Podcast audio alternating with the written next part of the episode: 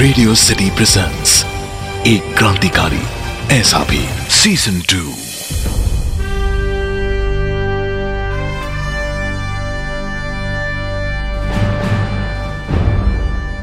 भारत की आज़ादी के लिए असंख्य लोगों ने योगदान व बलिदान दिया था। लेकिन यह बड़े ही दुर्भाग्य की बात है कि हम सिर्फ़ कुछ ही क्रांतिकारियों के नाम जानते हैं। पर अगर मैं आपको कहूँ कि भारत को अंग्रेज़ों से आज़ाद कराने के लिए सिर्फ़ भारतीय क्रांतिकारियों ने ही नहीं, बल्कि कुछ अंग्रेज़ों ने भी ब्रिटिश हुकूमत के खिलाफ आवाज़ उठाई और आंदोलन में हिस्सा भी लिया। एक क्रांतिकारी ऐसा भी सीज़न टू में हम ऐसे ही क्रांतिकारियों की कहानी आप तक पहुंचाएँगे। आज हम जिन क्रांतिकारी की बात करने वाले हैं, उनका नाम मेडलिन स्लेड है। Madeleine Slade, Indian independence movement की एक ब्रिटिशाई समर्थक थी। मेडिलिन स्लेट का जन्म 22 नवंबर अठारह को हुआ था। उनके पिता sir Edmund Slade Royal Navy में एक ऑफिसर थे। उनके पिता ईस्ट इंडीज स्क्वाड्रन के कमांडर इन चीफ के तौर पर तैनात थे और आगे चलकर वो नेवल इंटेलिजेंस डिवीज़न के डायरेक्टर बने। मेडलिन ने अपना बचपन अपने नानी जी के साथ बिताया और वे बचपन से ही नेचर और एनिमल लवर रही हैं। और साथ ही उन्हें संगीत में रुचि भी थी। पंद्रह साल की उम्र से ही मेडलिन को लुडविग वैन बिथोविन के संगीत से आकर्षण था। आगे चलकर वे पियानो और कॉन्सर्ट्स में शामिल हो गई और एक कॉन्सर्ट मैनेजर बन गई। 1921 में उन्होंने एक जर्मन कंडक्टर की व्यवस्था की, जहाँ बिथोवेन के संगीत समारोह में लंदन ऑर्केस्ट्रा का नेतृत्व किया। नवंबर 1925 में उन्होंने गांधी जी से संपर्क किया और उनके आश्रम में रहने के लिए अनुरोध किया। 6 नवंबर 1925 को वे बॉम्बे पहुँची और गांधी जी के अनुयायियों के साथ साथ उनके बेटे देवदास से भी उनकी मुलाकात हुई। साइट सीइंग करने से इनकार कर वे अहमदाबाद चली गई, जहाँ 7 नवंबर 1925 को महादेव देसाई वल्लभ भाई पटेल और स्वामी आनंद ने उनका स्वागत किया और यहीं से उनके भारत प्रवास की शुरुआत हुई। जो लगभग 34 वर्षों तक चली। इसी बीच उनकी मुलाकात गांधी जी से हुई और गांधी जी भी उनसे मिलकर प्रभावित हुए और उन्होंने मेडलिन से कहा कि क्या तुम मेरी बेटी बनोगी?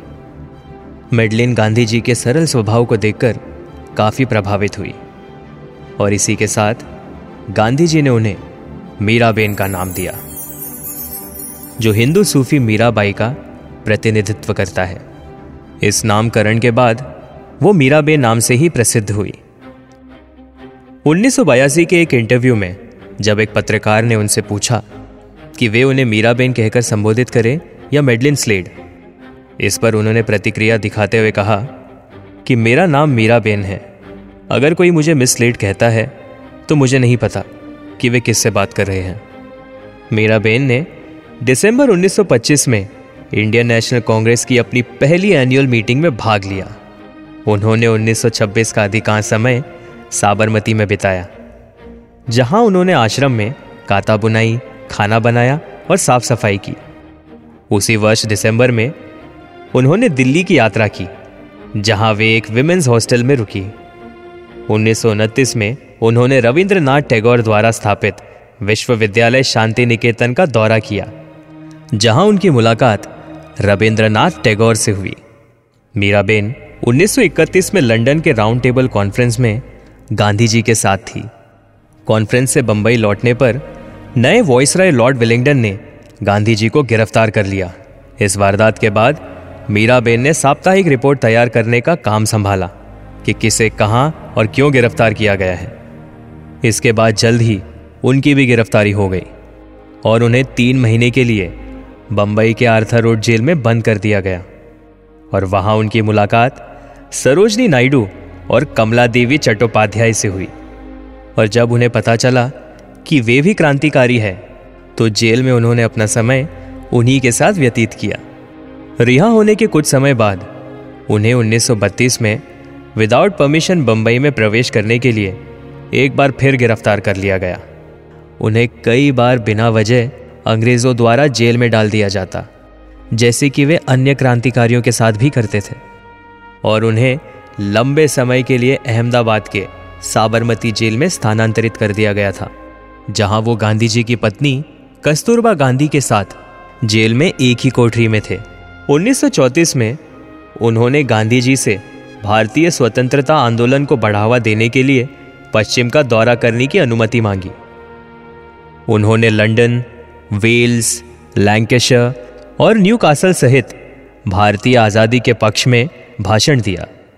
इस दौर में British prime minister David Lloyd George के साथ एक बैठक और विंस्टन चर्चिल के साथ एक पत्राचार और अंतिम बैठक शामिल थी। पूरे समय उन्होंने इस बारे में बात की कि कैसे भारतीय अपने दम पर देश चलाने में सक्षम हैं।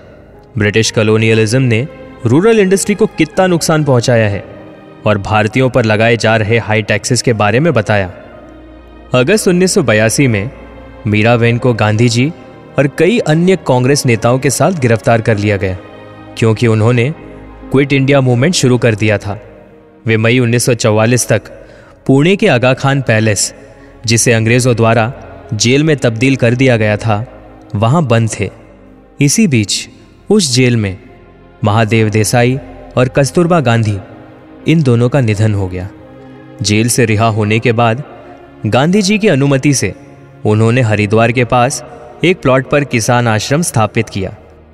आश्रम में रहने के बावजूद उन्होंने 1947 तक गांधी जी के साथ पत्र के ज़रिए संपर्क बनाए रखा। अपने पूरे जीवन में वे Shimla conference, cabinet mission, interim government, constituent assembly, partition of India और असैसिनेशन ऑफ़ गांधी की गवाह रही। स्वतंत्रता के बाद, उन्होंने उन्नीस में भिलांगण में बापू ग्राम और गोपाल आश्रम नामक एक बस्ती की स्थापना की। उन्होंने इन आश्रम में डेयरी और खेती का प्रयोग शुरू किया और कुछ समय कश्मीर में बिताया। कुमाऊं और गढ़वाल में बिताए समय के दौरान, उन्होंने वहाँ जंगलों का विनाश और मैदानी इलाकों में बाढ़ पर पड़ने वाले प्रभाव को देखा और इसके बारे में something wrong in the Himalaya नामक एक निबंध लिखा। लेकिन वन विभाग ने उनकी सलाह को नजरअंदाज कर दिया।